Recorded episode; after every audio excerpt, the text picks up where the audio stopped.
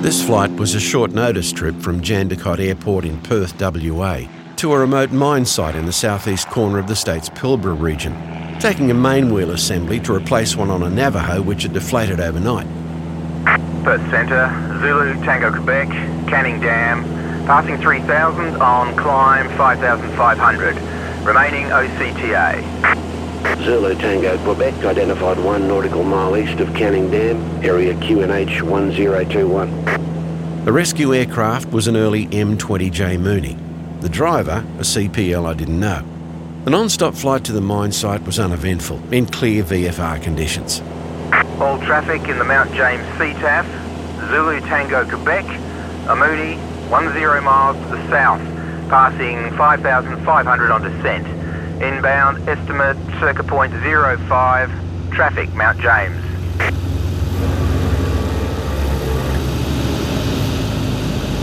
Arriving just a few minutes behind plan, I was advised I had less than twenty minutes to jack the Navajo, change the main wheel and be loaded in the Mooney ready for departure.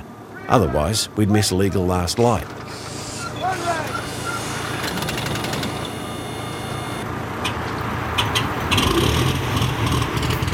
We missed the deadline by about two minutes. The pilot's call was not to risk pushing the limit in case we hit a kangaroo, and the insurance company refused the claim, and the other obvious risks to his licence, et cetera. Pretty hard to argue with that. We overnighted at the mine site, knowing that a cold front was forecast across the coast and our return path around two a.m. local time, likely creating low cloud, rain and gusty winds for hundreds of kilometres north and south of Perth.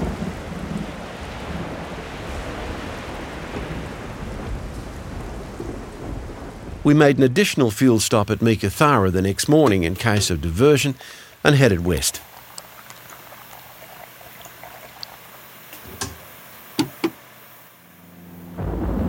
Not surprisingly, we encountered increasingly adverse weather overhead and began descending to remain V F R below it. As we continued to descend, I became increasingly concerned.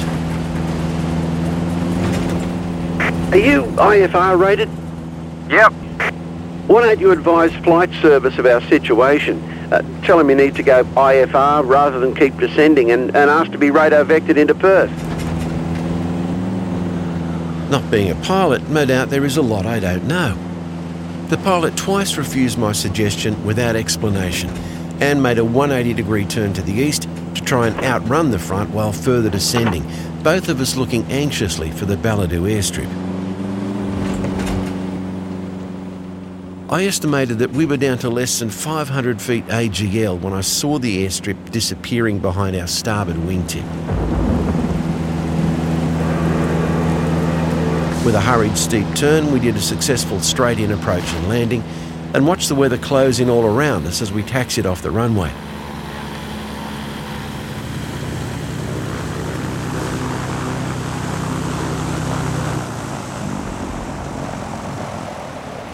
Pressing on into an approaching storm front, then going at a low-level turn and run mode, was as close to a terminal accident in a light aircraft as I ever want to get.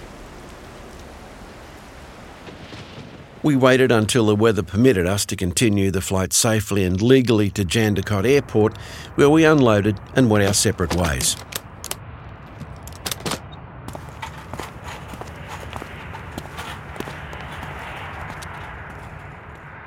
No explanation was offered.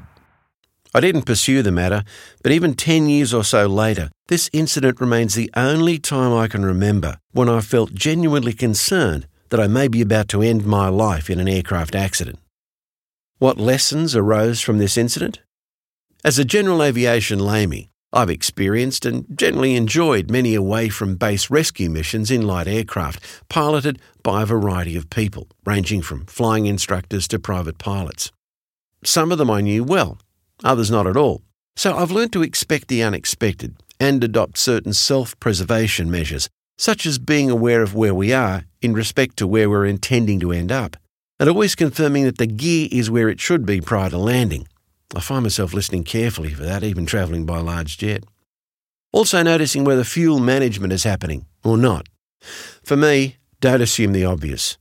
Since we both knew about the approaching frontal weather system, I had good reason to ask what Plan B my pilot had if the weather was impenetrable V F R. Crew resource management was in play when we were looking for the emergency landing airfield, but apart from that, I felt like a spectator, remote from the pilot, although seated side by side in a four-seat single-engine aircraft while having the strong feeling that both our lives were in imminent peril. I guess most victims of aircraft accidents don't get to sit next to the pilot and may be quite unaware of the impending danger until it unfolds in disaster. More discussion with the pilot during the outbound, uneventful flight may have allowed each of us to get a feel for the nature, experience and background of the other person, which may have opened the lines of communication when the later flight became a situation of considerable tension and anxiety. So in future short-notice rescue flights, I intend to be more assertive about conducting some kind of interview early in the preparations of the flight, so we both have a better idea who the crew are in case we need to activate some C R M.